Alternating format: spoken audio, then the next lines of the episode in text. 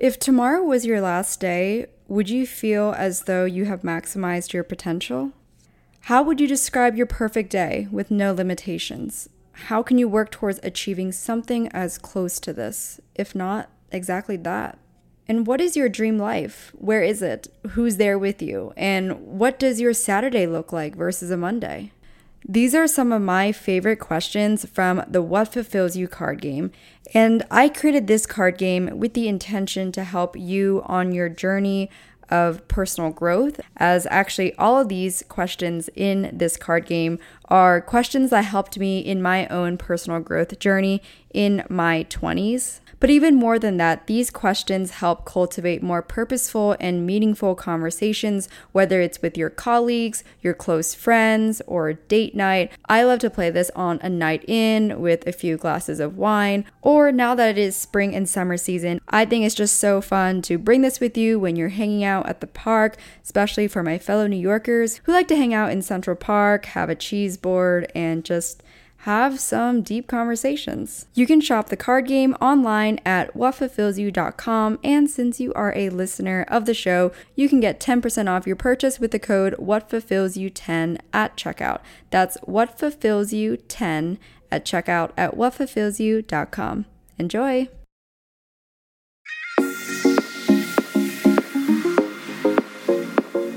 I'm Emily Elizabeth, and I'm the host of the What Fulfills You podcast, a show for and about individuals always seeking to be their best selves. On this show, we talk all about building the mindset, finding the right careers, creating meaningful relationships, and so much more. Welcome to the What Fulfills You podcast. Everyone. Welcome back to the What Fulfills You podcast, or as always, welcome if you are brand new to the show and this is your first time tuning in. Today's episode is a unique one because it is my first time talking to a lawyer on this podcast and specifically a partner at a law firm here in New York City. And before any of you guys go, oh, I don't think I'm going to learn much from this episode, or you feel like it just doesn't relate to your career or whatever you're seeking for in your life, I want to preface that when I was in my early 20s, especially, but even now, a big reason why I think the way I think today and the way I approach my life as I do is actually a huge part in getting information and insight from people who are top in their fields and have had a lot of success in specific areas of their life. And I have taken those little nuggets and have applied it into my own life. I am a huge advocate for continuous learning, and there's always something unique to learn from each person, especially when they have years and years on you, right? And so I heavily encourage for those of you who are uncertain right here in this moment, if you really want to listen to this full episode, I highly encourage you to do so because we dive into all different facets of life. I really tried to tailor this conversation to someone in their 20s that could use some advice on career building, preparing yourself for after law school, if that is the current position you're in, training for marathons, having the right mindset in your career and as you progress as a young professional. And honestly, this comes at a really good time as well for those of you who are just graduating right now or you're graduating in the next year or so. Because, like he mentions in this episode, he wishes he had this information while he was in school and he probably could have approached certain parts of his life a little bit differently. That's why, again, I encourage everyone to listen to people who have a lot of experience in areas that you don't have yet. And again, you never know what you can learn from someone that you can really apply into your own life, whether that's a mindset or a certain skill set. But to give you a little background on the guest, Saul Finkelstein, he is a legal advisor with over 30 years of experience in corporate finance and governance, having worked with CEOs, board of directors, bankers, and founders of Fortune 500 companies, middle market companies, and startups. Having spent 20 years at the Paul Weiss law firm, Saul is now a partner at Ellenoff Grossman and Schole in New York City, I want to preface, I do not know if I pronounced that correctly, but I went for it anyways. But in addition to that, he has completed over 25 marathons and is a lifelong runner and fitness enthusiast who has also worked with many fitness and wellness brands, both as a legal and business advisor. For those of you who are career focused right now and really want to learn from those who have done well in their own career and have made certain mistakes along the way and have advice for you guys in the current position you're in right now, highly advised to keep listening. So let's dive into it. Alrighty. Well, Saul, thank you so much for joining me today. I have not interviewed an official lawyer on the podcast before. So, as you know, I told you I once considered law school. Right. Almost went down that path, but I didn't. so now we're here. I'm talking to one now. But I would love if you could give some context about who you are, uh, thinking for the young 20 some year old, uh, share your background as a corporate lawyer, where you went to school, your path leading up to where you are now. Thank you. Yes. Uh, thanks for having me, first of all. Um, I graduated law school as the youngest member of my graduating class. I was 23 years old wow. at the time. Oh, wow. Uh, never had a full time job before, never had done anything other than been in school. So when I came out and started working at a medium sized firm, where I was for two and a half years, mm-hmm. it was a bit of a shock to mm-hmm. understand mm-hmm. what it is that they expect you to know and do mm-hmm. in a, any corporate environment, let alone a law firm. Mm-hmm. So I would say the first couple of years were just trying to understand what it is that you're supposed to do as a professional. Mm-hmm. I left that firm and I joined the Paul Weiss firm uh, after about two and a half years and stayed there for 20 years. Mm-hmm. Um, and I worked on a lot of really big things, the kind of things that you read about in the Wall Street Journal. Okay. um, but I, I tended to gravitate towards. Um, I wouldn't say smaller things, but mm-hmm. I was mm-hmm. very client focused. I enjoyed okay working with what they call difficult clients, clients who mm. were hmm. either very demanding or very idiosyncratic in what they wanted. uh, and I somehow found that to be interesting. So um, I kind of developed a cadre of clients that stayed with me for some of them I still have today, going back now over 30 years. Oh, wow. Um, and so I was sort of a client specialist in the corporate field. So while I was doing all those kind of corporate things of public offerings and mm-hmm. loans and equity investments and uh, corporate formation, all of that. Uh, I had um, about 10 or so clients that basically just worked with me mm-hmm. uh, to the exclusion of anybody else in the firm. Oh, okay. uh, which then brought on a, an idea in my own mind of like, why do I need to be at this 600 lawyer firm when I could be doing this by myself right. without any you know infrastructure that goes along with being at a super big firm. So um, I decided in the mid aughts, I guess they call it, uh, to leave uh, Paul Weiss, and they were almost universally uh, accepting of the fact that I was leaving and mm-hmm. bringing clients with me, mm-hmm. uh, and actually facilitated it mm-hmm. in, in, most cases because for them it was, um, you know, tiny compared to their their client to, base. Right. Yeah, okay. So they basically helped me transition them. Mm. Um, and I went to a boutique little firm that a friend of mine had started, and we had talked from time to time about me joining him. It was uh, about 11 lawyers that time. Okay. So that's where I went. I went from a 650 lawyer firm right. uh, with my own assistant and um, so much infrastructure right. uh, and support to a little tiny firm on um, Lexington Avenue and 43rd Street. Okay. Uh, that lasted a couple of years, and then we merged into the firm I'm in now. So we oh, went, so okay. all 11 of us went into a firm which was about 70 lawyers. Now it's about 150 lawyers. Today. Right. And I continue uh, servicing mostly my own clients, um, not not all the same ones from you know 1985. Right. But, um, some are the same. Mm-hmm. But also a lot of uh, people who are starting businesses, uh, mm-hmm. uh, people who recently started businesses, people who are thinking about starting businesses, yeah. uh, as well as financial institutions. So mm-hmm. there's sort of two aspects to what right. I do. There's like very established financial institution, banks, and things like that, and then mm-hmm.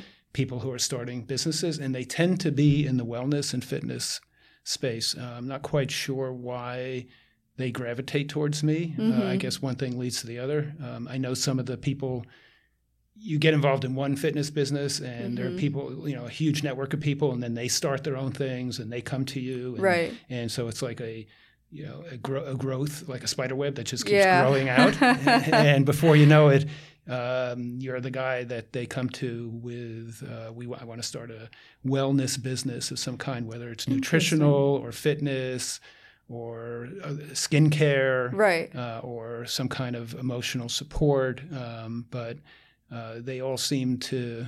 I, I, interesting example was a, a, lawyer, a not a lawyer, but a executive at an existing company that mm-hmm. started about six or seven years ago, said he was asked by a colleague at another company if uh, that he knows of an emotionally intelligent, highly skilled corporate lawyer. and I said that's almost an oxymoron. There aren't really too many uh, emotionally intelligent highly skilled corporate lawyers. There are a lot of great people, a lot of mm-hmm. highly skilled people, but they don't teach emotional intelligence in law school or law firms. Right. Uh, and so he referred this to me, and it was a very good match because it's this company is starting in the field of finding um, a way to use a software program to help mm-hmm. people uh, build teams in, mm-hmm. uh, in, a corporate environment. And uh, if I was not buying into their product, mm-hmm. it, it, would be very difficult to uh, to work with them. So right, uh, that's about thirty years in about thirty seconds. uh, but those those are the highlights. Sort of uh, finding my own um, niche in, mm-hmm. in, a very big environment, which right. was really uh, working with challenging clients, uh-huh. Uh, and then finding a way to do that on my own outside of uh, the super large law firm structure. Right. Okay. I have so Paul Weiss. Right. I've heard is one of the top corporate law firms. Is that right? I think it is. Yeah. yeah. In fact, I, I actually, um, my friend uh, who's graduating from Georgetown, I'm pretty certain she's graduating mm-hmm. top five or top 10% of her class. She's an extremely brilliant young woman. Um, and when I had asked her, uh, I went to her when I, before I interviewed you, I was like, so I'm, I'm interviewing a lawyer. Um, first off, tell me about these firms. And, and she told me, oh, Paul Weiss is very elite. Yeah, yes.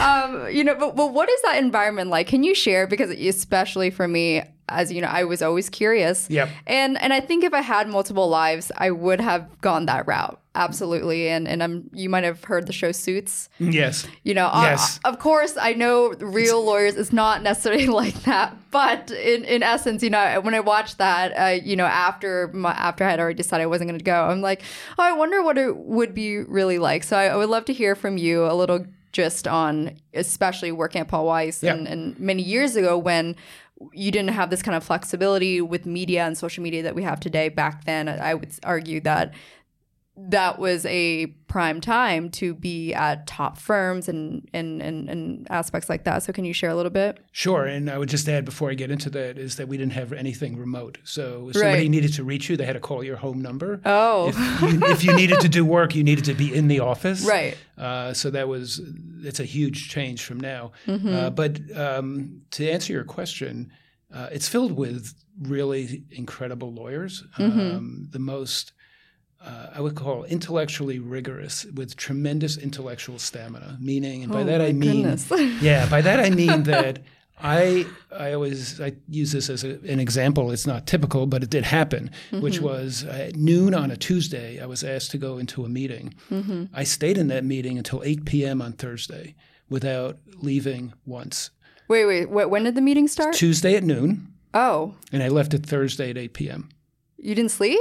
No didn't sleep. Didn't I wasn't the I was with the CEO of a very well known financial firm and his general counsel, and he told us that we were not allowed to leave until the deal we were negotiating was done. Oh my goodness! this is why I didn't know. this, yeah, as I said, this happened. It's not typical, but mm-hmm. it happened. Um, and the thing that uh, struck me is that after the, so many hours, the intellectual stamina to keep looking for negotiating advantages, mm. keep looking for the vulnerabilities, and keeping at it with the same fervor that yeah. you did when you started, you know, 36, 40 hours ago. Yeah. Um, was it's just an incredible thing to see. I, I, think I have pretty good intellectual stamina, but um, they, there are people there that must be Olympic level uh, stamina with intellectually. Wow. Um, yeah. So that's something that uh, has always stuck with me. Of um, just because you're tired doesn't mean you can stop thinking, mm. uh, which is not always easy to do. Sometimes it's easier to keep moving when you're tired than yeah. to keep thinking. Um, but it's a it's a very demanding place. Mm-hmm, uh, mm-hmm. People are all like your friend, top yeah. law schools, yeah. and the top people from the top law schools, yeah. and people with very high career aspirations. Mm-hmm. Uh, I remember one time a partner said to me, Never send a document to a client that you know has any mistake whatsoever, whether it's the smallest typo or comma missing, because mm-hmm. there's probably 10 things in there that you're not aware of. Mm. So if one goes out, then that's, you know, you're still going to have 10 that you don't know about. So this right. idea that it's never quite good enough you always have to keep pushing the intellectual hmm. envelope. Mm. You always have to be using more creativity mm. in, in, your hmm. legal skills. Uh, was something that uh, was taught and it was not easy lesson to absorb. Right. Um, because I had never experienced that even in law school or mm. any other context. So it, it took several years to understand how that works um, and also how to balance that environment with the rest of my life. Mm. Uh, do you think law school actually prepares you to work in an environment like that? And I would like to see as well, you had mentioned that uh, you're, when, when someone was inquiring about a, a corporate lawyer with a lot of emotional intelligence and a high EQ, you said that you know that's not very common. Um, what would you say, looking back, that is missing in that curriculum of law school, or or what actually realistically prepares lawyers for the real world compared to what they learn in law school and even taking the LSAT. I mean, I remember I was preparing for the LSAT. Right. I, I've heard, you know, rumors that it like everything you you do in law school or everything that test is for it, it just is really out the door. So and again, but I wouldn't know though because I never right. went the path. So well, yeah. uh, let me assure you that that's true. okay. Uh, okay. That really law school teaches you how to think mm-hmm. and how to analyze things as yeah. a lawyer, which you couldn't do you couldn't practice law without knowing that. So right. it's not a waste of time right. by any stretch of the imagination, but it doesn't prepare you for the business world. And by that I mean that uh, I did really well in law school, mm-hmm. but I didn't know anything about how corporations raise money or you know what the process is really like. Like when your company goes public, like what does that actually involve mm-hmm. as opposed to what it says in the books, mm-hmm. um, and what are the business objectives and um, how do you align the legal objectives and the business objectives, and how do you balance them when they're in conflict? Mm-hmm. Those are things that um, law schools don't teach you because they're not necessarily preparing you for a career. They're preparing you to be a lawyer, and then you get to choose mm. the kind of career. Like, what if you want to become a public defender? Right. That's a very different skill set than working in a corporate law firm. I see. Um, so I, I, think if people are interested in doing the kind of work that I do, I, I would advise them to work in a corporate environment before they go to law school, so they have a better business sense uh, okay. about things. It took me. I remember I was probably practicing law close to ten years, and one of the partners said to me, "You're developing a good business sense." And, and, and, at the time, it was like I didn't realize that that was something I needed to develop. Mm. Um, but uh, you're dealing with people, your clients are business people for the right. most part. Sometimes you're dealing with general counsels and lawyers in house, but uh, ultimately you're dealing with a business person who has a business objective. Mm-hmm. And the more you could understand that and the conflicts and the objectives that are involved, the better lawyer you could be. So at this mm. stage, um, I find that unless I'm involved in the business, I can't really advise the client on what they're doing because I need to understand what the objective is and not just write a contract in mm. the abstract. Like, here are our business points. Well, why are you agreeing to this? Why did you? Uh, why didn't you do it this way? Why did you do it that way? Mm-hmm. Um, and so, to be kind of the business advisor mm-hmm. to the client, um, that is, I think, the ultimate goal of a good lawyer in the corporate world. Hmm. So, speaking of business and corporate exposure and experience, not just for lawyers, but I think professionals in general. What would you say is a common missing element in young professionals that maybe because they're not taught in school or they're not advised by uh, you know peers and colleagues to again like you said right there before law school if you want to go into corporate law you would advise to get some corporate experience so you're around that environment what about young professionals in general? What are some key skill sets or exposures you would you, you would say they should have or try to have you guys, I've been drinking Magic Mind for months now, and I have to say, it's freaking gold. I mean, it literally tastes so good that I sometimes drink it twice a day, which, by the way, nothing wrong with doing so, but they do recommend only one a day. So that goes to show how much I do really love this stuff. And I did drink one before starting my workday today. So, why I love Magic Mind so much is because it actually makes me feel really calm and focused, and it's also that perfect push that gets me into my flow state, which is what it's meant to do. And I'll share a few key facts and ingredients in this product. So, it is known to increase and improve productivity. It has very little caffeine and it only comes from matcha tea. It's a great alternative for coffee if you drink coffee for energy and focus. I personally don't.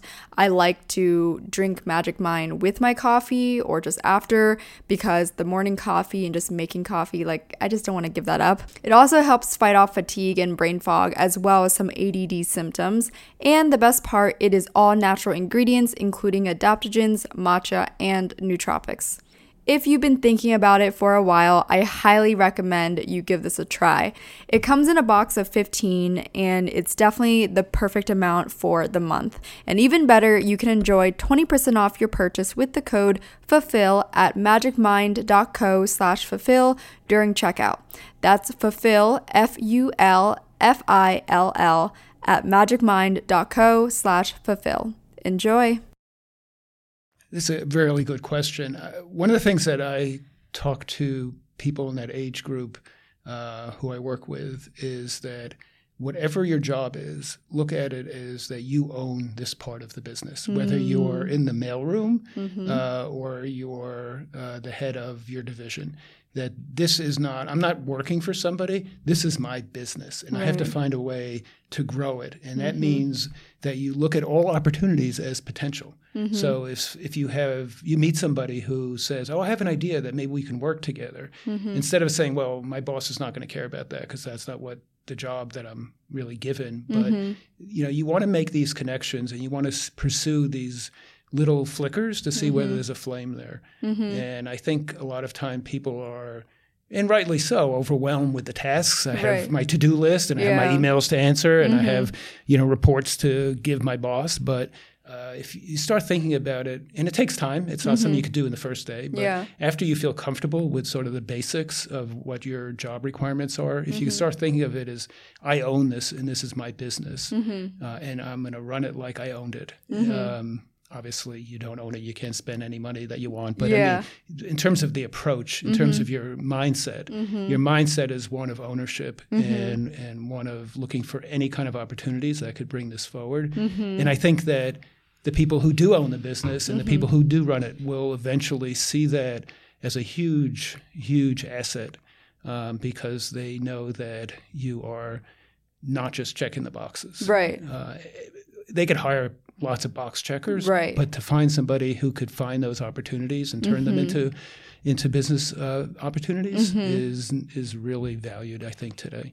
Could you emphasize on that? Because I uh, uh, any additional thoughts? Because I do think my generation in particular, because we're known to job hop, mm-hmm. and I I kind of find as well that there might be this mindset of well, I don't own the business, someone else owns it, and I'm just working for them. So so they kind of not necessarily do the minimal work, but they're they're showing up and hoping, you know, once they kind of get burnt out at this position or at this company, they look for the next thing.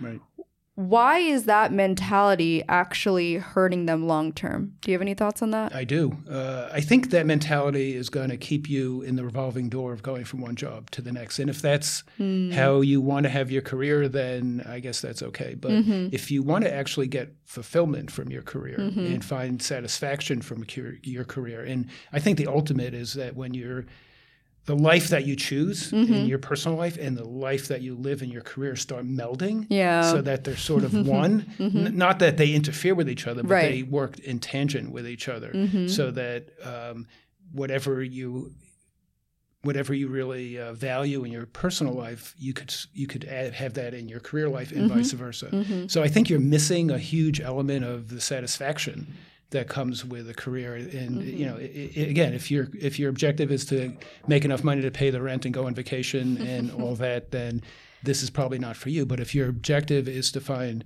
uh, fulfillment and satisfaction, and then also that could also lead to writing your own ticket because it's muscle memory, right? If Mm-hmm. Right. you've been acting like you own a business in terms of the mindset, Mm-hmm. in terms of uh, taking ownership and looking for these opportunities, Mm-hmm. that's going to translate really well if you do start your own business, as Right. opposed to somebody who just does the bare minimum Mm-hmm. so that they don't get criticized and fired. It's going to be really hard to transition from that into starting your own business where uh, you're competing with people who are, you know, faster, more lean, more more experienced, and Mm-hmm. so once you get out into that competitive world, uh, you're going to want to have every advantage that Yeah. you could have, and there's and you could start building that even in your current job. Right. Speaking of, you know, when people are looking to transition or level up in their career, what are some ways, and even I guess too, coming out of college, what are some ways that young professionals can stand out from a pool of candidates? And I think this is very relatable for, uh, you know, law students going into, you know, firms, right? It's, it's very competitive. And again, I think that was always an appeal to me because I was always a competitive person. I was a figure skater, all of that.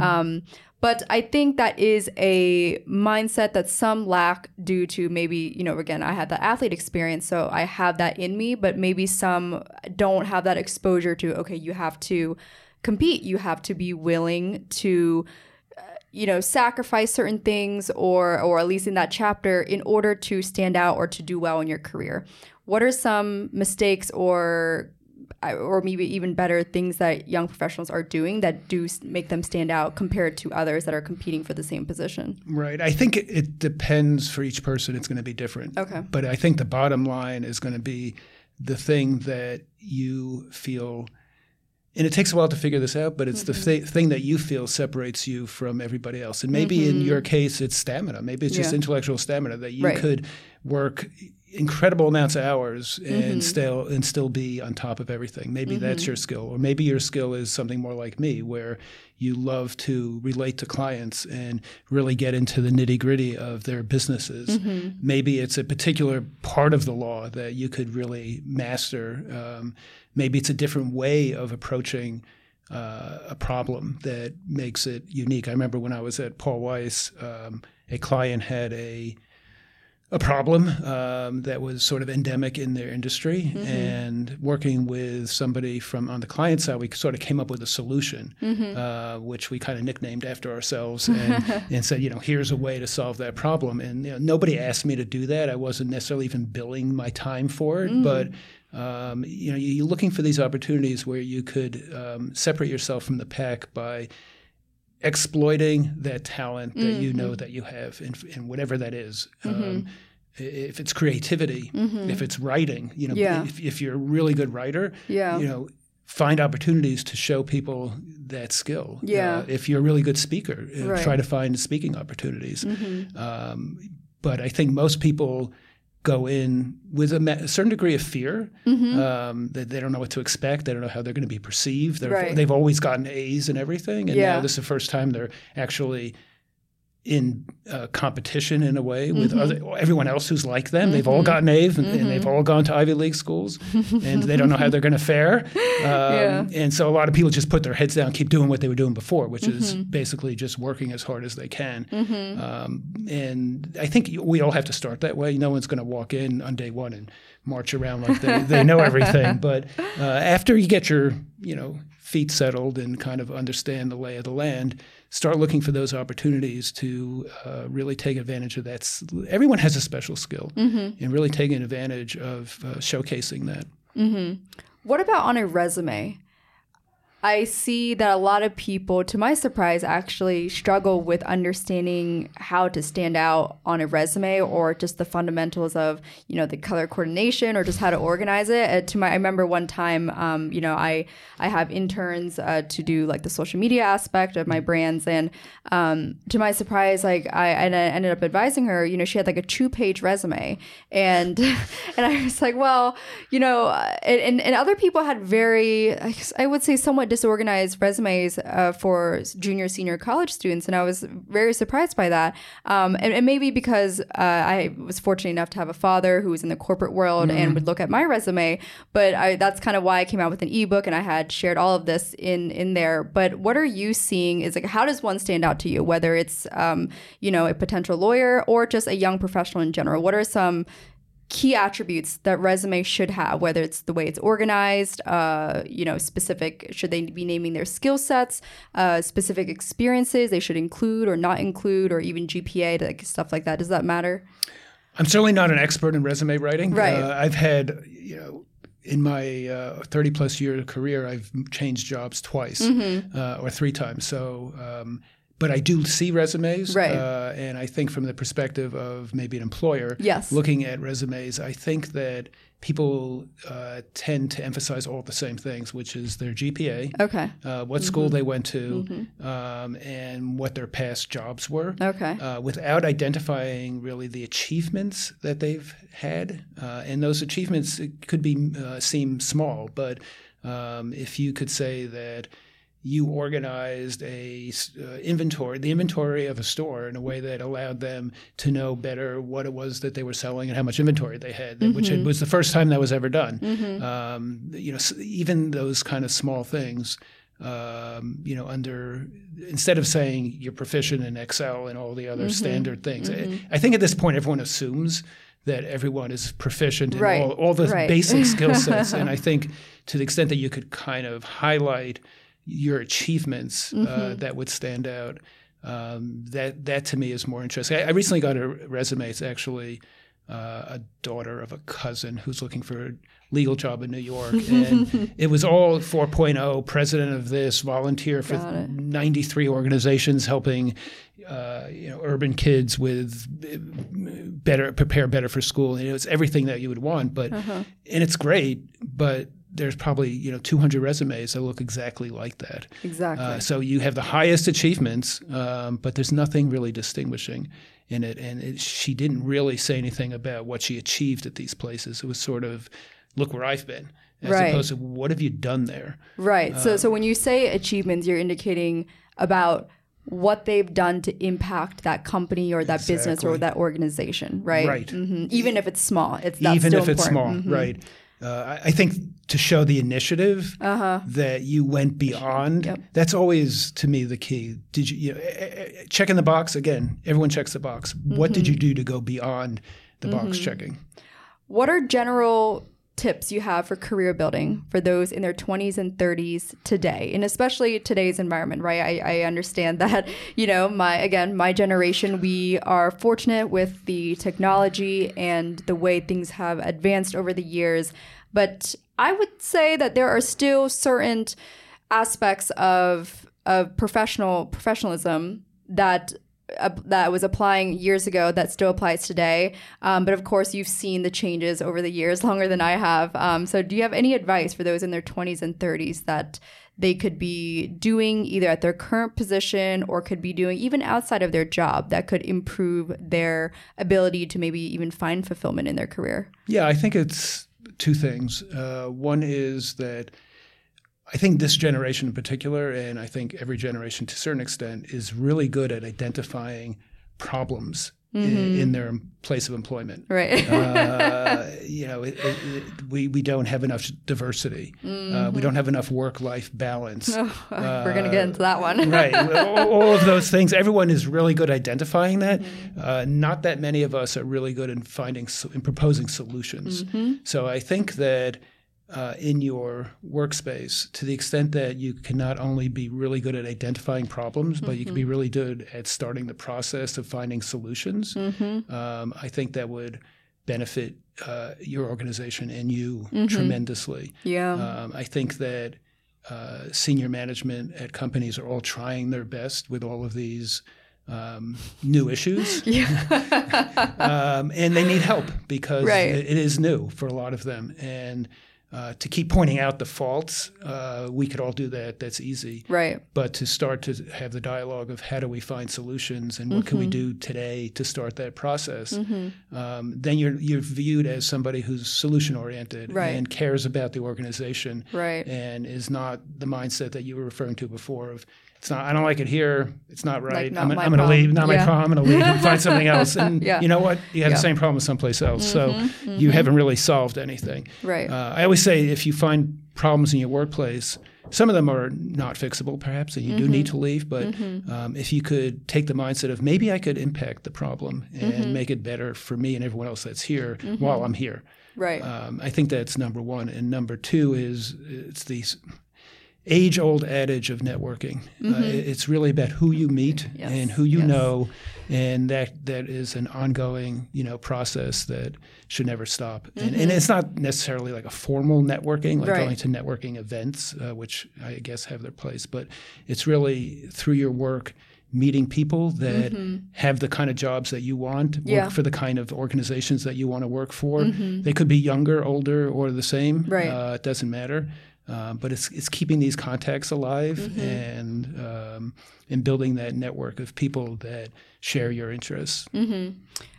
For people who want to continue to network with those that maybe someone it's someone at their current company and maybe someone's like, hey, you know, I aspire to be in that position two five years from now. What would you advise that young professional uh, in in terms of taking initiative? Because I, I, I get even questions for in my uh, messages and emails. People ask me, how do I do it? How do I take initiative? And in my opinion, it's it's rather very simple, right? You you you reach out, you provide value as to why it's worth their time to give, you know, give you 15 30 minutes of of their time, but what is from your perspective because i'm assuming perhaps other young ones have done this for you with you as well especially in your position uh, what would you say is the best approach I think the most important thing to remember is that everybody loves talking about themselves. Right. So if you go to somebody and say, "I just want to know how you got here Mm-hmm. and and what is it that you do," um, just ask questions. And it's not. I like the way you put it. Yeah. What is it that I could learn from you? Not, Right. Let me tell you how great I am, or let me tell you why I should have your job, or Yeah. why I should be promoted, or why I should get a raise. It's let me hear what you do. And, and and just ask a lot of questions and make that person feel like they're the most important person to you. Mm. Um, and I think they'll respond much more positively. And they might even start asking questions about you Right. uh, in the process of telling Right. them about uh, telling you about themselves. Mm-hmm. Uh, I don't I don't think there is uh, a way that you could fail if you keep it focused on the person and not Mm-hmm. on, not on yourself. Right. Okay, so I want to shift gears a little bit back into corporate law and gain more insight into the path, um, especially for those who are listening who might be interested in going to law school or maybe are in law school right now. And I, I do know I have a few listeners that are currently either paralegals or in law school. And when, when I shared that I was interviewing a lawyer, they're like, oh, very excited to hear this episode. But can you share insight into a typical path after graduating law school and also five to 10 years later. So, you know, maybe it's like how someone starts out and the associate and becoming a partner, all of that. I assume you're talking about in the corporate Yes, world, not yes. like In- public defender right, world. Right. right. Okay. Um, yeah, I think that if you do well at your law school, Mm-hmm. and it doesn't have to be a top top law school, but you should whatever law school you go to and do the best you can. I I keep it's I hear this all the time. I'd rather have somebody from the top of their class in a bottom school than somebody from the bottom of their class in a top school. Really? Yeah, Okay. because that means that they worked really hard to Uh-huh. get where they are, and they know what it takes to succeed. Yeah. Um, as opposed to kind of the person who's at the bottom of their top tier school, Mm. they kind of glide through, and they expect the school to carry the weight. Got it. Uh, And not them. Mm-hmm. So don't be discouraged by the fact that it's not necessarily a top 10 or 20 school. Mm-hmm. Um, and then go to a firm that gives you the most um, exposure to the most different kinds of things so you can Mm-hmm. figure out what it is that resonates with you. Um, I remember when I showed up for my first day at my first job at a law firm, they said to me, "Okay, we've been asking you all summer. Now you actually have to tell us which department you want to be in, because everyone else has told us, but you haven't." And it's like uh, corporate, and I said, "Okay, that's where you are." And here I am, you know, so many years later, having uh, done that. So find a firm that gives you the most exposure to the most varied types of clients. Um, work as hard as you can. Become an expert in something. Okay. Um, and it may not necessarily flow from the work that you're given. Mm-hmm. Uh, you may have to ask to be given the kind of work. You do something once, Right. and then you don't see that again, but you really like it. Mm-hmm. You feel you could be really good at it. Try to get more of that, so you could stand out in that in that field. Because again, this is all about separating yourself from everybody else. Right. And there are lots of ways to do that, but being really good at something Mm-hmm. is the best way to do that. Mm. And then you have to reach the point, and it's usually about five years out of law school, where am I going to try to become a partner at this firm? Okay. Am I going to go in house? Am I going to go to another firm? I see. Those, those are the, the questions that you reach at, at about year five. okay. Um, and they lead you in very different paths. I Mm-hmm. think the one piece of advice that I would give people who are at big firms now who Mm-hmm. are feeling overworked and really tired that don't think that going to an in-house job is going to be quote unquote easy. It's Okay. it, it may have fewer hours in the way that you're working now. You, Yeah. You're not going to be working at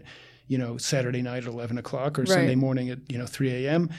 But it's it, it, you're working harder in a different way. Um, the, the pressures are, are there, but Mm. they're different. Uh, you're one of the challenges, and I haven't been, but I know from experience that one of the challenges of being a lawyer in house is to what extent do the business people view you as a problem that they have to overcome? oh, we have to get it through the law department, and then we're good. Like once we convince them, then we're good. Like is that how they view the law department, or it's like I have a business problem. Maybe we should talk to the law department and see if they have a way of us doing this because we just see roadblocks everywhere. Mm-hmm. Maybe they could find the path forward. So you want to be in a law department if you're doing that. That's viewed as the latter, as the solution. Uh, oriented law department and not the the roadblock law department. Uh, so if you if you go in house, you have that route, uh, or you go to a lot of people go to smaller firms Yeah. because there's more a little bit more control, uh, Mm-hmm. a little less bureaucracy. yeah. Um, but those are all very very different uh, paths, and Yeah. it's different strokes for different folks. It's really hard to say what's best for anybody, but it, I think that. I have never really met anybody who will admit, in as a first or second year lawyer, that I want to become a partner at this firm. Like Really? That's, that's my. People don't say that. Um, they may be thinking that, Okay. uh, but it's sort of an audacious kind of claim because, it? yeah, because if you look at the number of people become partners, it's really, really small. Is it? Yeah, oh. yeah. Number- it, it, it's you know a firm like Paul Weiss. I don't know what the current number is, but if you look at the people who come in on right out of law school, and then you look seven or eight years later, Mm-hmm. Yeah. it's a small fraction of the people because there's just a lot of attrition. People, you know, you have to work really, really hard. Um, What qualifies an associate to become a, or actually, what what is it? Is there a step between? Is it associate? no, it's basically it's yeah, it's both associate to partner. I mean, I could just speak like at a firm at Paul Weiss. Yeah. I mean, some firms, um, smaller firms, typically look at your ability to bring in business. Okay. That's but at a really big firm, they have more business than they can handle. I always say Right. big firms like Paul Weiss are operating at 128% capacity. They Right. have way more work than they have people. Okay. That's sort of the business model. That's Yeah. how they make a lot of money. I see. Um, and so finding more business is not some, I mean, if you had, you know, a $20 million client, that certainly Mm-hmm. would help. But that's not where you should be focusing your attention. Hmm. Uh, you should be focusing your attention on servicing the firm's clients in the highest uh, way possible, meaning you're working on the most complex transactions. Uh-huh. You're, you're carrying the most responsibility. You, know, you, you don't only have one really difficult transaction; you have nine difficult transactions Mm. going on at once, and you're supervising, you know, teams of ten lawyers on each one. Uh, there's a lot of Mm. As a juggling. partner? As a partner, Oh, there's, okay. there's a lot of juggling. there's there's a lot of juggling, and you have to know how to allocate your time. Hmm. Um, you know where, and basically it's troubleshooting. Mm-hmm. Like the, the the junior partner or the senior associates will be Mm-hmm. running the deal on the day to day basis, Mm. and you come in where there there are problems, or you check in uh, where you know to see that everything's on track. Interesting. Um, but they they always say that when you go from associate to partner, your life doesn't get easier; it actually gets harder. Right. So it's like you graduate into a more difficult Yeah. role as opposed to now I'm promoted, now I can take it easy. No, that that is not the way it works. That is so funny. It would explain why I once dated someone uh, during a process where he went from associate to partner in New York City here. And I remember he was slammed with work. And I was like, what's the difference? I mean, but now I get it. and I noticed you put in the past tense. Yeah. No, I mean, I, I would make a joke with my friends too, uh, you know, that I, I, once had like a thing for lawyers. And it, maybe it's because, in part, because I almost went to law school. Right. Um, but uh, I, I always found your thing for lawyers would have stopped had you gone for law school. I'm sure of that. Pot- potentially, yeah. I, mean, I, I don't know. yeah, I don't know. I can't imagine being a lawyer also dating a lawyer. Is that difficult? Would you, would you think that is? Um, I could think of situations where lawyer. Yeah, I know a lot of lawyers who met their spouses at working in the same firm. yeah, but I can't imagine two lawyers arguing. Yeah. Usually, one of them has to step back a little bit. Right, Like, yeah, it's right. hard to have two really hard charging lawyers Right. in a relationship. right. Yeah. Well, it, yeah. It, it's it's funny to me, and and I. My I wife took- is not a lawyer okay. and, and has no desire to be. Yeah, yeah, I, yeah. No, it's it's it's uh, fascinating to me, and I remember at the time I, I didn't really know what being a part. I, I knew the the level of what a partner does, but I didn't really understand that that jump. Yeah, yeah. yeah. I, mean, I just want to emphasize that what I was talking about is really particular to like the top, you know, twenty law firms where Right. business generation is not valued. right, and and he uh, was at a top twenty law. firm. Right, but but all but you know, if somebody's listening to this, say from you know Middle America, and they're at a ten person law firm, and they want to be partner. Yeah, you better be damn sure that you could bring, Bring in business. business, That, yeah. Mm-hmm. that that's going to be how you're evaluated. Um, so uh, yeah, I don't want to underplay that. Right. Um, okay, we talked a little bit about work life balance earlier, and that's something that my generation once again says is a problem. And I will say, I, similar to what you had mentioned, I personally believe, and my goal has always been to merge my work life and, and my personal life in one. Because at the end of the day i am working most of my life and for that reason i should enjoy it. Um, but i think that there's a there is a pleasant element to being able to meet people in your professional life that become your personal friends and they intertwine. And um, I, I never really liked the idea of separating oh like my work life is monday through friday and then on the weekends like thank goodness i have this time right? I think if you go through life looking forward to the weekend and, and just that time where you're off work, I think uh, you'll you'll burn out a lot quicker. Again, in my opinion, so I always actually aspired to merge them into one, and that work is life and life is work, and and at the end of the day, I get to enjoy all of it. But what are your thoughts and beliefs around this, especially as a lawyer that has worked uh, many many hours? And I think that was one thing that might have been unappealing to me is the hours that a that a lawyer works. It is definitely unappealing, even from the inside, experiencing it. Um, I, for me, um, I have I found that uh, I became friends with clients more than with other lawyers in my firm, and Mm. I have we- heard that. Yeah, I, I, I have lots of theories about why that is. I think you talked about the show Suits Yeah. uh, before, and one of the things that they always miss in dramatizations of law firms, whether it's movies or Mm-hmm. TV shows, is that it's really not as collaborative as they make it out to be. People don't sit around in rooms and talk about the issues. Darn. It, it's ve- it's actually very isolated. Wow, like you get your thing and you go off, and whether it's writing a brief and Right. researching it, um, or whether it's drafting a contract. I Mm-hmm. mean, most of that time is you're sitting there thinking about Mm. what's the best way to to put this into words, or what's the best argument, or what's the best uh, way to Wow. draft a provision. Uh, So there's no real life Mike Ross and Harvey Specter collaborating. people will people will review your work. Yeah. But it's usually done in isolation. It's like Yeah. usually, you know, put this in my, I want this in my inbox by 9 a.m. and then they send back an email with it all, you know, changed and marked and everything else. And then you have to figure out how to revise it. But, and you, and you could troubleshoot like, oh, you Mm-hmm. know, I'm not sure what to do about this. And you go in the partner and you, you know, brainstorm. But that's more the exception Okay. than the rule. It- It's mostly you're sitting in isolation and thinking and researching Mm-hmm. and drawing on resources Mm. uh, to try to find the, the solution. So th- that, I think that's the reason why I didn't become friends because I didn't really have that much to do with them. Right. But had a lot more to do with clients because Right. they would call you all the time. Right. Uh, and um, and also, without disparaging any lawyers, I found the clients to be more interesting Right. because they're the, actually the ones out there, you know, building businesses Right. and starting businesses Yep. and um, you know that kind of energy seemed I've had, I was around lawyers enough where I didn't need Right. to have any more of that. Right. But being around people who were on the other side of it, that to me was really appealing. And now, Mm-hmm. actually, some of my best friends are people that I met as clients, uh, and sometimes I forget that they're clients. Mm. Yeah. Like, oh, is this a client thing or is this a friend thing? now? Right, right. That actually got my wheels turning about something, a, a problem I hear uh, the, the young ones kind of proposing, or maybe even the older ones too, but this idea of mental health day, where you, you, you take a day off. And I could see this for investment bankers and lawyers. They might be the first one to be like, I need a day off Right. for mental health sake. Um, but I also, again, as a former athlete, I, I think there's a line to be drawn where you actually need the day off or you need to kind of push through it and push through a tough day, right? And again, I and I can't. I genuinely, I have not worked as as many hours as a lawyer and, and a banker in in one day. Right.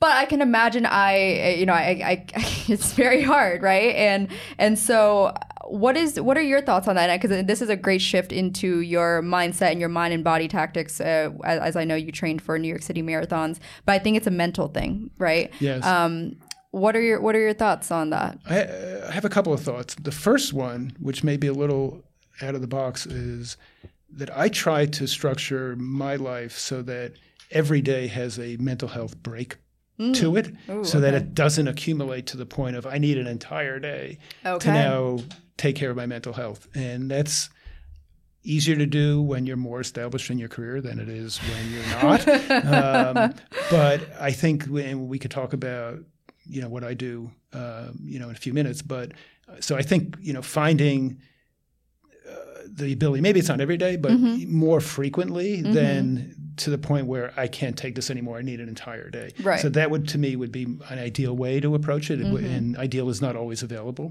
Um, and so I, I actually never have taken a mental health day, so Okay. I, I don't know. Well, I think it's a newer concept as Yeah, well, right? In a way where people are suggesting that it should be offered by corporate companies. Um, and again, I'm I'm a little like yes and no. I I, I think it's uh, I don't know. I. I I this think is it- out yeah. there, but I, I kind of think sometimes we're getting a little soft. Again, I, I, I'm not quite where I, I think very differently than my generation, as you can probably tell by now. But I think there's there's certain lines to be drawn of like sometimes you have to push through even when you're tired, even when but but there but there is like the you, you know when it's overboard as well. Absolutely. Right. And, You and know? my point again being you don't want to get to the point where you're overboard. It's sort of like with eating. Like you don't want to get to the point that you're so hungry that Right. you eat everything in sight. Exactly. Right? Like you're not going to sustain your weight that way if that's your goal. Mm-hmm. Um, and so I, I think that with uh, mental health days that um, I am sort of where you are, which is that there are times for it. And I would say the time for it is like if you just did a huge project, like you're working for two months on Right. getting something out and you finally finished it, I think that's a great time to Right. take a break. Yes. But if you're like in the middle of it, Yeah. and it's like this is getting really gnarly, and I- I, don't know if and it, that's not really a good time because you're kind of leaving everybody in the lurch, Right, right? And, right. And, And I think it builds grit as well when you're able to push through. And again, you have the example of you didn't even sleep for two days. I mean, I there were there were people didn't sleep for two weeks, uh, right, yeah. right. Uh, and uh, you know, we'll we'll talk about marathon training, but it's you know, there's every marathon that I've run. I've run a lot of marathons. Mm-hmm. There's some point where I look to the side and I say, you know what, my house is like a mile from here, That's and no one would know if I just like ripped off my number, right. did a little left turn, and like walked home, and I wouldn't have to run these last seven I arduous miles Yeah. and no one would ever know, right? Yeah. And it's the same thing like at work. It's like you could do that, but you'll feel terrible. Yeah. You know, it's like who are you really cheating when you say that you want to kind of, you know, work is too intense. I need a break, and I'm going to Mm-hmm. leave everybody in the lurch, uh, and my deadline's not going to be met. Uh, I suppose you could do that, and again, you don't want to reach the point where it's a crisis. Right. Crisis is a different thing, but Yes. it's just like I'm really tired and I could use a break. I think that you need to think about whether you could actually push through. Right. Uh, and you'll feel much better for having pushed through, is my experience. I, I agree with that. You mentioned you had you again where you're at in your career now. You're able to take some sort of mental health break in each day. Can you share what maybe that process is like, or maybe even just tips in general? Again, depending on where everyone's at in their career. Right. But what are some helpful things that you've noticed for yourself that have that have been impactful? Well, since the pandemic, Yeah. that that has changed a lot of things. So I've basically been working remote, uh, even though my office has been open, and I go in occasionally. Oh, so you're still remote. Mostly, Oh, mostly, okay. yeah. Um, I, I find that when I go in, we're, my firm is sort of on a staggered schedule. When Yeah. I go in, I can't find anybody. It's like it seems like it's half empty because Okay. it is. Oh, wow. So it's like, why am I going in if it's half empty? Could, Mm. so if you are working remotely, Mm-hmm. you have infinitely more opportunities to find, you know, to find those moments for yourself. Mm-hmm. Um, you know, unless you're on back-to-back calls all day, Mm-hmm. um, there's going to be moments where you can, if you're working remotely, where you could just go in the other room and do yoga for 20 minutes. You know, whatever it is that you do. Yeah. Uh, and that's so much easier than you know. I spent all these years at law firms, and I try to work out every day. Yeah. And sometimes that would be after work, sometimes it'd be during lunch, sometimes before work. Okay. But just getting to the gym and getting changed and getting on the floor is 40 minutes, Uh-huh. right? And, but Right. If, if you're working remotely, you just got to slip on your, you know, five Right. minutes later, you could be working out. So Right. it's certainly a lot easier Yeah. when you're working remotely. But, you know, going back to the less ideal situation, say you're not working remotely and Mm-hmm. you're wor- you have to be in an office, uh, you just need to be fl- super flexible. Like, Mm-hmm. don't say, I only work out. In, I can only work out in the morning, or I can only right, work out yeah. Mm-hmm. at night. So if, if you, you're never going to work out, if you could say I only can, Yeah, it has true. to be I can work out whenever I have the chance. Okay. And uh, mindset I, I, shift. my mindset has been in my entire adult life is, do I see a window open where I can set aside for myself? Mm-hmm. Like, oh, um, I'm finished. I, you know, I see between two and three o'clock. There's not a lot going on. Can I run to the gym Mm-hmm. Yeah. for half an hour, which is Mm-hmm. better than not nothing at all? Um, you know, it's lo- being super flexible, n- not being into a mindset of it has to be one way or I the see. other, Uh-huh. or it has Can't to be, too rigid. right, or that it has to be uh, two hours or nothing. Like Exactly. you know, you, if you're training for a marathon, Yeah. uh, and you have back-to-back things you need to get out, Mm-hmm. uh, and you miss your your long training run, then go on a short run. Yeah. Right? It's better than nothing. You'll feel better. Yeah. Um, so it's being super flexible, um, looking for the opportunities, and there are actually more hours in the day than you realize. Mm-hmm. Right. Uh, I think everybody, including me, wastes a certain amount of time. Yes. Yes. Um, and if you could, you know, take some of that time yeah. and devote it to yourself, Mm-hmm. um, it, you know, pays huge dividends. I, I tell you a very quick story, which is this is probably the late '80s, and I Mm-hmm. was interviewing at a very large insurance company in an in-house legal job. Okay. and it was going really well. And I think I was on my second or third round. Mm-hmm. And the general counsel said to me, "I have one more question." What? And I said, "What's that?" He's like, "Are you a runner?" And I said, "Yeah." He says, "Well, I don't know if this is going to work out." And I said, "Like, why is that?" I said, "Well, the last guy we had was a runner, and he was terrible." I said, "Okay, he's not me." He says, "No, no, no. I think it was because of the running."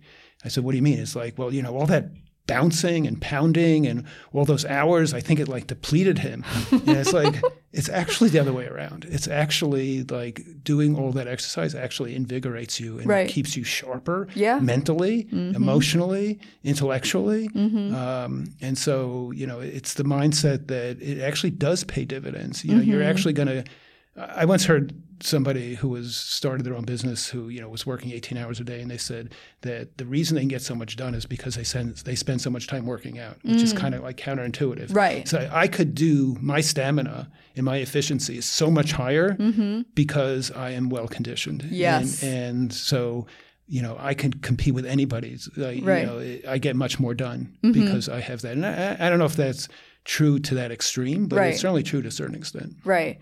Would you be okay if an associate took time in the middle of the day to to, you know, for like mental health or to work out. Not if it screwed up my workout schedule. no, I, I, you know, again, you have to be you have to be judicious about it. If somebody's waiting on you for something, like Right. the, the client needs this by four, and it's like, well, I'm almost done, but I'm gonna go out. You know, that, that, that, Okay, that- okay. yeah, that doesn't work, obviously. But Right. you know, um, yeah, I mean, I, I often will catch myself in saying. What do you mean they're not here? They went to the gym. It's like, wait a minute. You would go to the gym, and you wouldn't want anybody to criticize you. Here's also See, okay, that's why I wanted to know. I'm like, I, I know there's in the corporate world. Again, I used to be in the corporate world, but Right. you know, they'd be like, I'm, you know, why are you not online right now? And I'd Right. have to like hop on WebEx and be like, Yep, I'm online. right now. well, I'll share a little secret with you. Um, when I left uh, Paul Weiss, um, I, where I am now is actually two blocks away from Paul Weiss, and sort of like in the middle is the health club that I belong to. And I would go there. You know, sometimes I go there eleven in the morning, sometimes I go four in the afternoon, seven at night. You know, all kinds of times. I will tell you that almost every single time I went there, there was a partner from Paul Weiss. rushing through some kind of workout, getting dressed like dripping. Like I can't say I, hello, but I can't talk to you because I no one like a client. I'm like late for a meet. So Right. like people find the time, Right. It- you know, they'll you know, it's like I remember going to partner's office. Like, where is he? I don't know. Or where is she? I don't know. It's like um, they come back and they're holding their gym bag. Well, they went to the gym, Right. You know, so it's so, like so they can't be a hypocrite, right? They can't, they can't not let the juniors. yeah, hopefully it's a little less, you know, surreptitious now, Right, where right, right. you know I don't want anyone to know. But um, yeah, I, I knew some of these uh, partners that I would see in the locker room, and you know, a lot of them are really, really hardcore. Right. Like, Whoa, you're here at two in the afternoon. It's like, oh my god, I had like a half an hour, so like I got on, uh, you know, the machine for 20 minutes, and Yeah. I'm running back to the. office. It's like you know, people will find the time, and Yeah. don't be sh- so shy about it. But I like that though. In the in that you know you're not making an excuse that oh I don't have enough time in the day or I don't have you know like like you said we we all have the same amount of time Right. and we do have more time than we think. We just probably are you know at least my I am probably scrolling on on social media. Right, that's a huge time suck right there. right? Yeah. Okay. So you mentioned you trained for some New York City Right. marathons, and um, fortunately, I'm assuming you never did the cheat way and went back home on, on the during the marathons. Never, right. But I did read that you had no chronic injuries that developed from any of the training. So 26 marathons, is that right? I think it's 27. Oh my Um, good. Oh my goodness. I, Yeah. I mean, to yeah, I can't even run like a 10k as much as I'd want to. I was always told that my knees are too impacted because of figure skating. I was a, I Right. trained for 15 years, and so all that jumping and landing. Yep, I could see that. Right. Yeah. And so I remember even when I was 15 or 16, my trainer was already saying, like, you just can't ever run on like this hard pavement. And they were like already showing me like the knee direction my knee was going. And I was Uh-huh. like, well, that stinks. I, I, at one point, I wanted to at least do maybe a half marathon at most. But I realized, like, I felt it when I was running and running at, like, f- even at four miles, I was already feeling the pain on my knees. You don't Yeah, want pain. I know. Right, right. Discomfort is Right. one thing, pain is not good. But but the mental aspect of training is what I I miss that you know as an athlete. But Mm. I am so curious how how did you train 27 marathons? That's wow. yeah. Um, you know, it, it goes, it, my, I ran my first marathon in 1988. Oh, wow. Uh, my first son was born in 1991. Okay. uh, and the second one in 1994. So I went through a lot of different stages in life Right. running marathons, Right. including like having to get the kids to school every morning because Yeah. my wife had a full time job, um, including you know kids not sleeping at night and, Right. and having a three hour you know run planned for Sunday morning when you. Yeah. You know, all of a sudden find yourself awake at three thirty, and Wow. knowing that you're supposed to meet somebody for a training run at seven. Yeah. Like all those things happen to me. Right. Right. Um, and uh, you know, it goes back to what I said before. It's about flexibility. Mm-hmm. It's about like, okay, my schedule has just changed for the worse.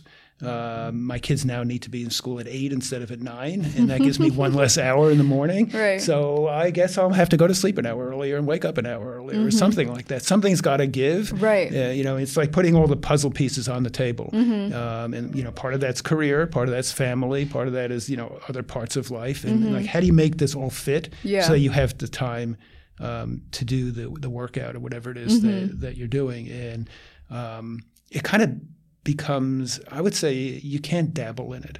You you can't just say. You know, you can, but it's not going to be a long. You, you can't sustain it and dabble in it. Mm-hmm. Meaning that um, it has to be sort of a lifestyle Mm-hmm. of where your nutrition and Yep. your sleep Yep. and everything, true. and your flexibility Yeah. and your me- mental state, and everything has to kind of be twenty four seven aligned with getting Mm-hmm. to this goal. Um, So, you know, I don't have a biological, medical, or genetic explanation for why I don't have chronic injuries, Mm. but I think that part of it is recognizing that it's more than just going out and running. Like, Right. That's the last step. And there are probably 10 steps Yeah. to get there, and that includes strength training, Yes. Flexibility, see. Mm-hmm. nutrition, sleep, uh, all the things that, that go into it, and making it uh, part and parcel of your life. Mm-hmm. Um, I, I, all the people that I used to run marathons with in the 80s and 90s, Mm-hmm. almost none of them are running at all, let alone marathons. Right. And I think that's because it's either because they did too much too fast, Right. uh, and they didn't have this sort of year-round constant uh, checking in of where Yeah. their body was. But it also goes back to what you said, and I have a a theory that I like to share, which is that if you want to be a um, sort of athletic for your adult life, like into your 60s and later, Yeah. um, if you're an intensely competitive high school athlete, you're probably not going to get there. Oh no.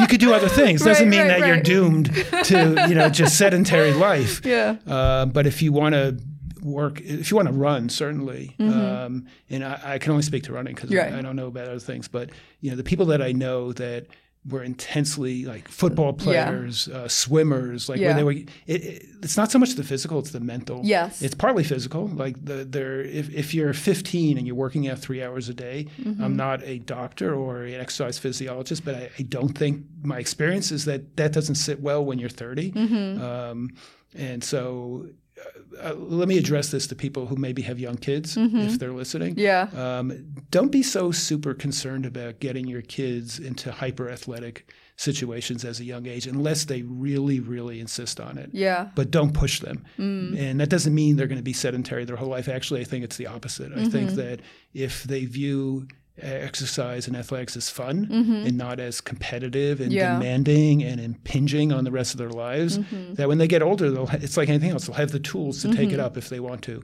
which is sort of like where I was. I was not much, that was not very athletic as a teenager, Mm-hmm. uh, and then when I kind of got into my late teens, it's like you know I'm going to try out this running thing. Yeah. and that seemed like it was kind of okay, and I think the fact that I kind of saved myself a little bit, Yeah.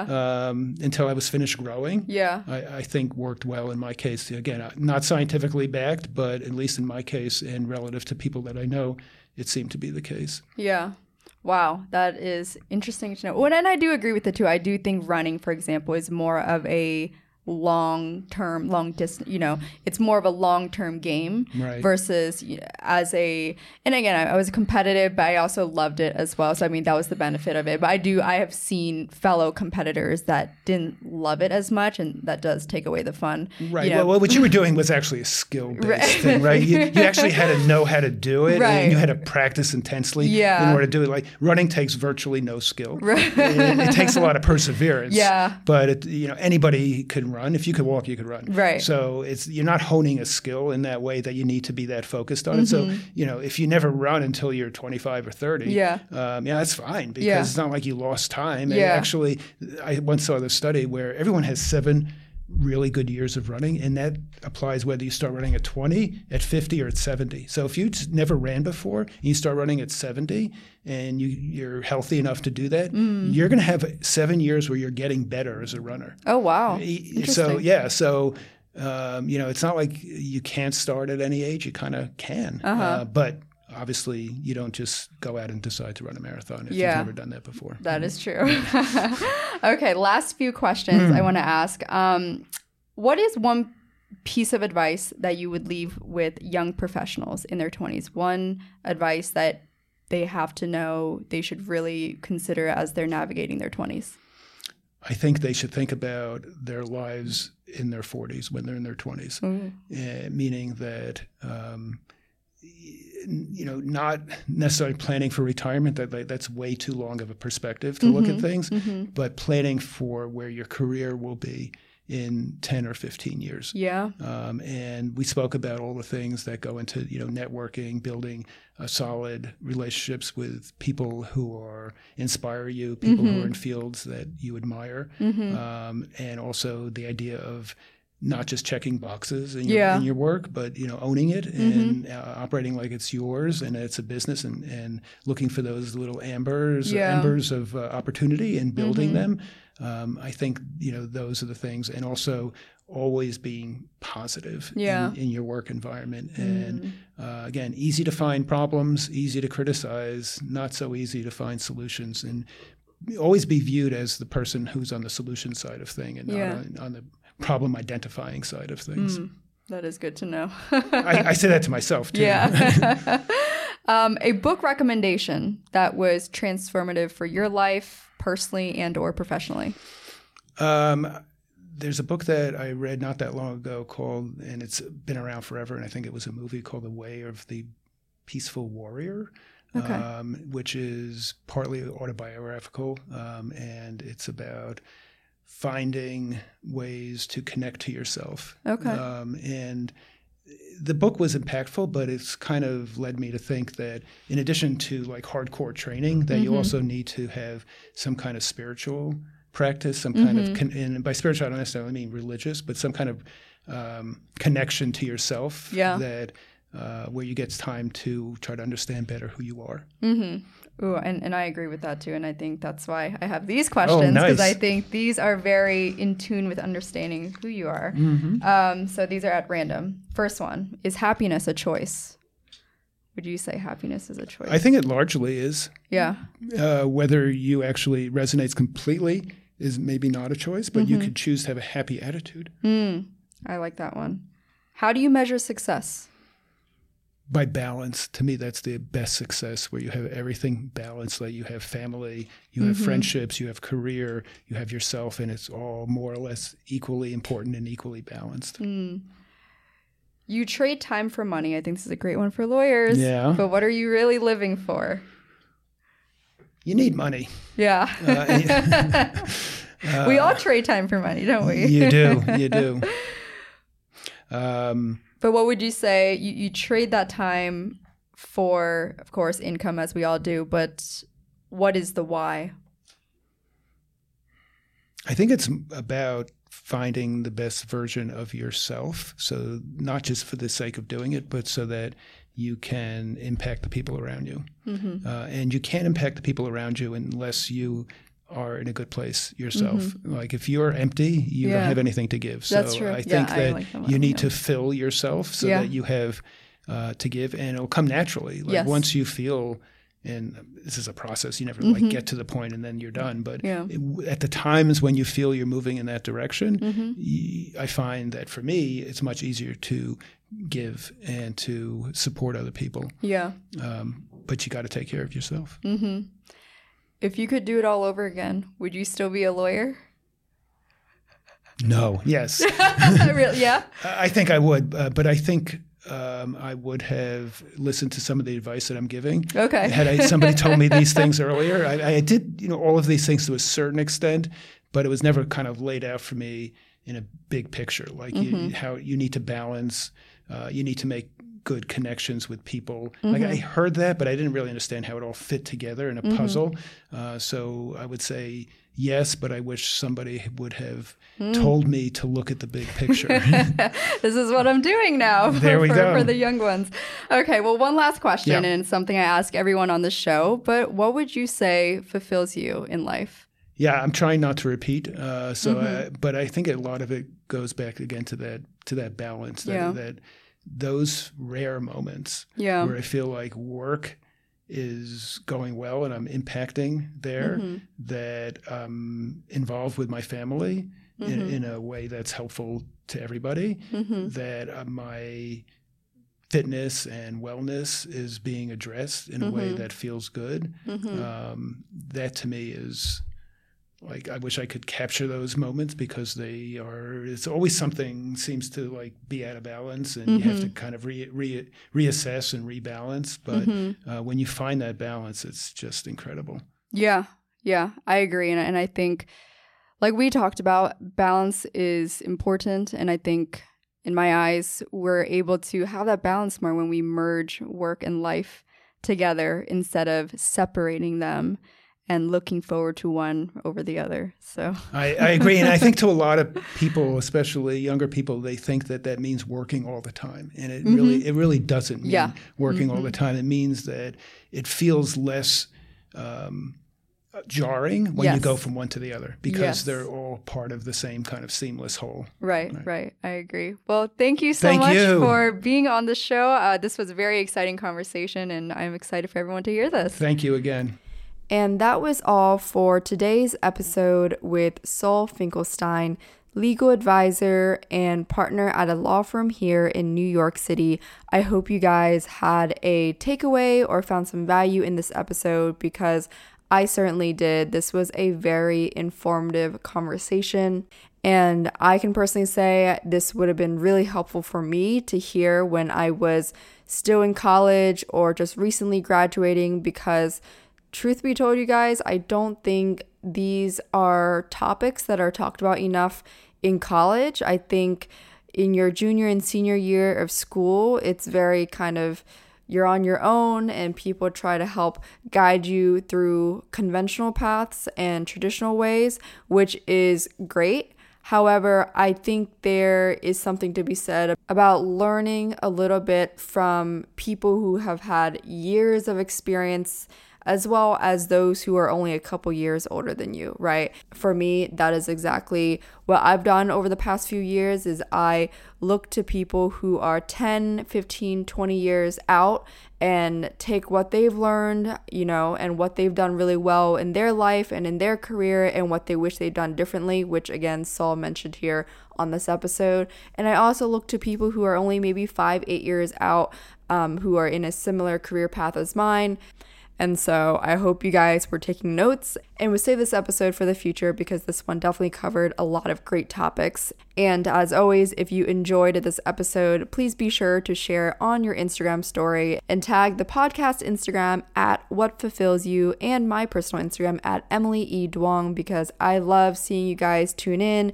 You all know it makes my day and I love chatting with you guys in the DMs. So don't hesitate to share feedback. And before you head out, don't forget about all the podcast merch, especially the best selling card game, which I did ask a few questions at the end of the conversation here. You can grab the card game game at whatfulfillsyou.com or if you are in New York City, you can grab it in stores, I believe, just for a few more weeks at Showfields in NoHo. So again, whatfulfillsyou.com, and of course, you can get 10% off because you are a podcast listener with the code whatfulfillsyou10 at checkout. Thanks again for tuning in today. I will chat with you all in the next episode.